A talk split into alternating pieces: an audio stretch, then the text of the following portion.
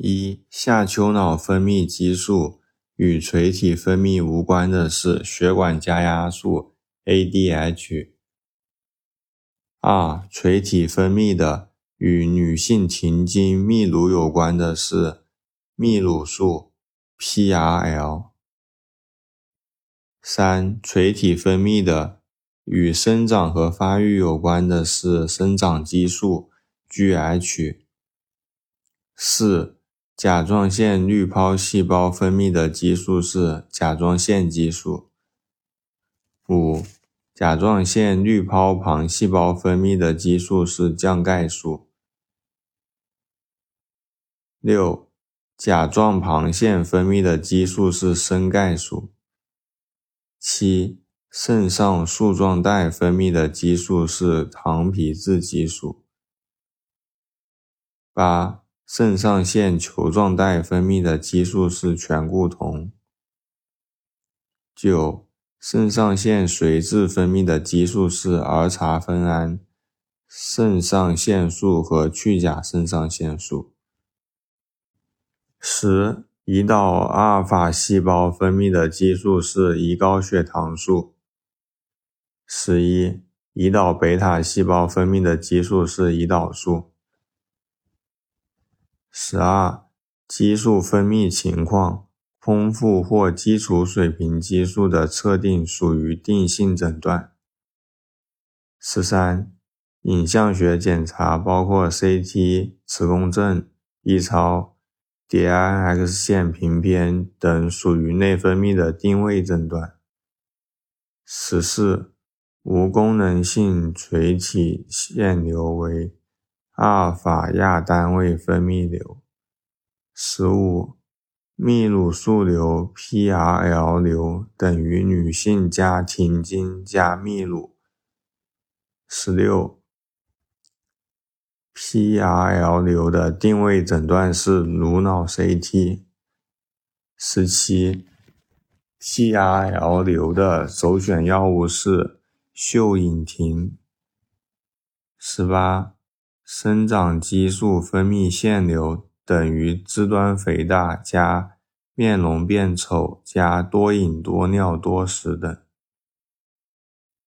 十九、生长激素分泌腺瘤的首选检查是胰岛素样生长因子一 （LGF 一）。二十、生长激素肿瘤的定位诊断是颅脑磁共振。二十一、生长激素分泌腺瘤首选的药物是金鼻蝶豆切除术。二十二、腺垂体功能减退等于性功能减退加各种机体功能都低下加垂体分泌的激素均减少。二十三、西恩综合征。（S H E E H A N S Y N D R O M E） 等于产后大出血导致的休克，进而垂体坏死，垂体功能下降。二十四，垂体微象等于高热型，大于四十度；低热型，小于三十度；低血糖型。低血压、周围循环衰竭型、水中毒型、混合型，突出表现为消化系统、循环系统和神经精神方面的症状。二十五，垂体微象抢救的首要治疗是静脉推注百分之五十的葡萄糖液。二十六，中枢性尿崩症等于。尿频加大量低比重尿等。二十七，中枢性尿崩症最有价值的检查是进水加压素试验。二十八，中枢性尿崩症首选药物治疗是去氨加压素 （DDAVP） 迷宁。二十九。甲状腺功能亢进症最常见的是弥漫性毒性甲状腺肿 （Graves 病 ）（Graves 病）。三十，甲亢导致的心律失常是房颤。三十一，甲亢导致低血钾的原因是甲状腺激素促进钾离子向细胞内转移。三十二，甲状腺微象等于多发生于较重甲亢未给予治疗或治疗不充分者，加常见诱因有感染、劳累、治疗不充分，表现为高热、大汗、心动过速、烦躁、易忘等。